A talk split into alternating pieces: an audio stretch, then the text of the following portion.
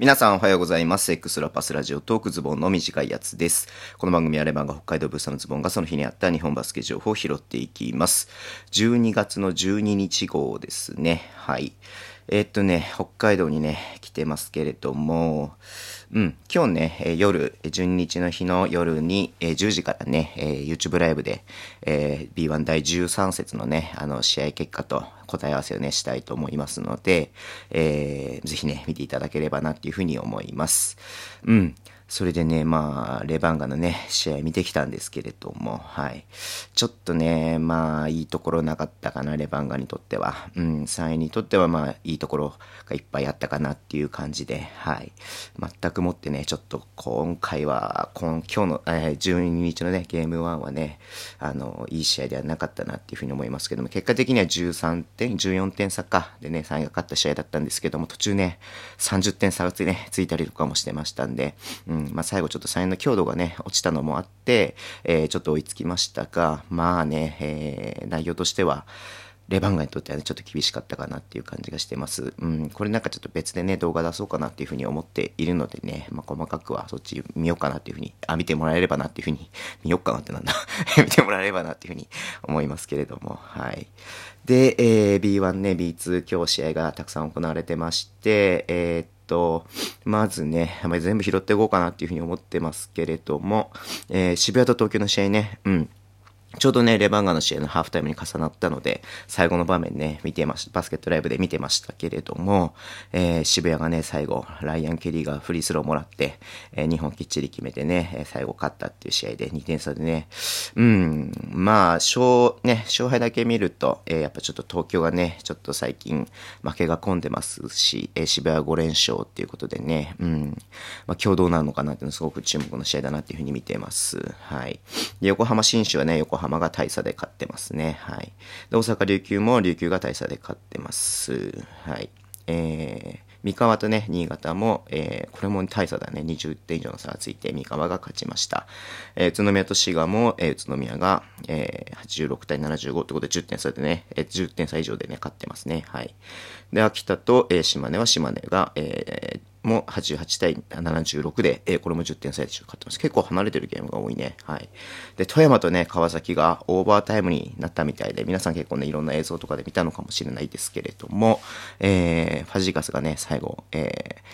ー、フリースロー決めて、まあ、追いついてオーバータイムになりまして、で、ね、富山が勝ってたんだけれども、残り10、ん？残り残り何秒？何秒？10, ?10 秒、15秒ぐらい。うん。で、篠山くんがね、スリーポイントを決めて、えー、川崎は逆転して、そのまま勝ったっていうね、試合で、すごい試合だったみたいですね、これはね。うん。これちょっと見ときたいなっていうふうに思いますけれども、はい。102対101で、川崎が勝ってます。で、千葉とね、えー、京都は千葉が10点差でね、勝ってますね。はい。で、名古屋と、えー、広島も、広島、あ、名古屋が、えー、10点以上の差をつけて勝ってるということで、まあ結構ね、あのー、明明暗が分かれた説というか、ゲーム1になったかなっていうふうに思いますね。はい。で、えっ、ー、と、マブンガがね、トリプルダブルっていうことで、はい、すごいね。うん。今季4度目だって。もう4回目。えー、20試合ぐらいやってね、もう4回目っていうことで。はい。あと、河村選手が、あ、河村選手、えっ、ー、と、三河のね、河村選手が、えー、個人通算3000得点ということで、うんうんうん、すごいね。はい。相変わらず、えー、オフェンスマシンってね、言われてた、あれもありますんで、えー、得点をね、いっぱい取ってくるっていうのはね、あの、彼のね、持ち味ですんで、うん。えー、まあ、どうなんだろうな。三河行って、まあ、いろいろと役割もね、変わってきてる部分があるとは思うんですけれども、はい。まだまだいっぱい点をね、取ってほしいなっていうふうに思います。はい、B2 の方はね、えー、福岡と、えー、愛媛の試合が、えー、福岡が、えー、85対78で勝っていると。えー、で、越谷と福島ね、これちょっと試合見てないんだけど、点差見る限り2点差、83対81で、えー、越谷が勝っていて、うん。ちょっとね、福島がね、3クォーターでね、ちょっと凹んだ、9点しか取れてないんでね、ちょっとこれ何があったのかなっていうふうにね、気になりますけれども、はい。まあ、この試合もちょっと見たいなっていうふうに思ってます。で、東京 Z とね、香川は20点差で香川が勝っていて、て、Z なかなか勝てないっすね。厳しいっすね。はい。で、えー、山形と、えー、西宮の試合は74対66で西宮が勝っていると。えー、で、仙台と群馬は群馬が77対、えー、70で勝ちましたと。これもコック接戦だったね。はい。で、熊本とね、佐賀が、えー、92対91、1点差でね、佐賀が勝ってるんですけども、なんかこれハイライトでね、見たらね、えー、相馬選手、佐賀の相馬選手が残り、えー、3秒ぐらいでね、えー、逆転のね、ミドルジャンパー決めて、で、熊本はね、あちょっと遠くからポーンって放ったボールが入らなかったみたいな感じだったみたいですけれども、はい。えー、っとね、これもすごい試合だったみたいですね。うん。で、えー、っと、青森と、えー、茨城も、えー、茨城が、えー、91対62と、まあ、これもちょっと大差ついてね、青森ね、やっぱりちょっと、この間ね、アスフリには勝ちましたけれども、ちょっと茨城にはね、ちょっと及ばなかったっていう感じかな。うん。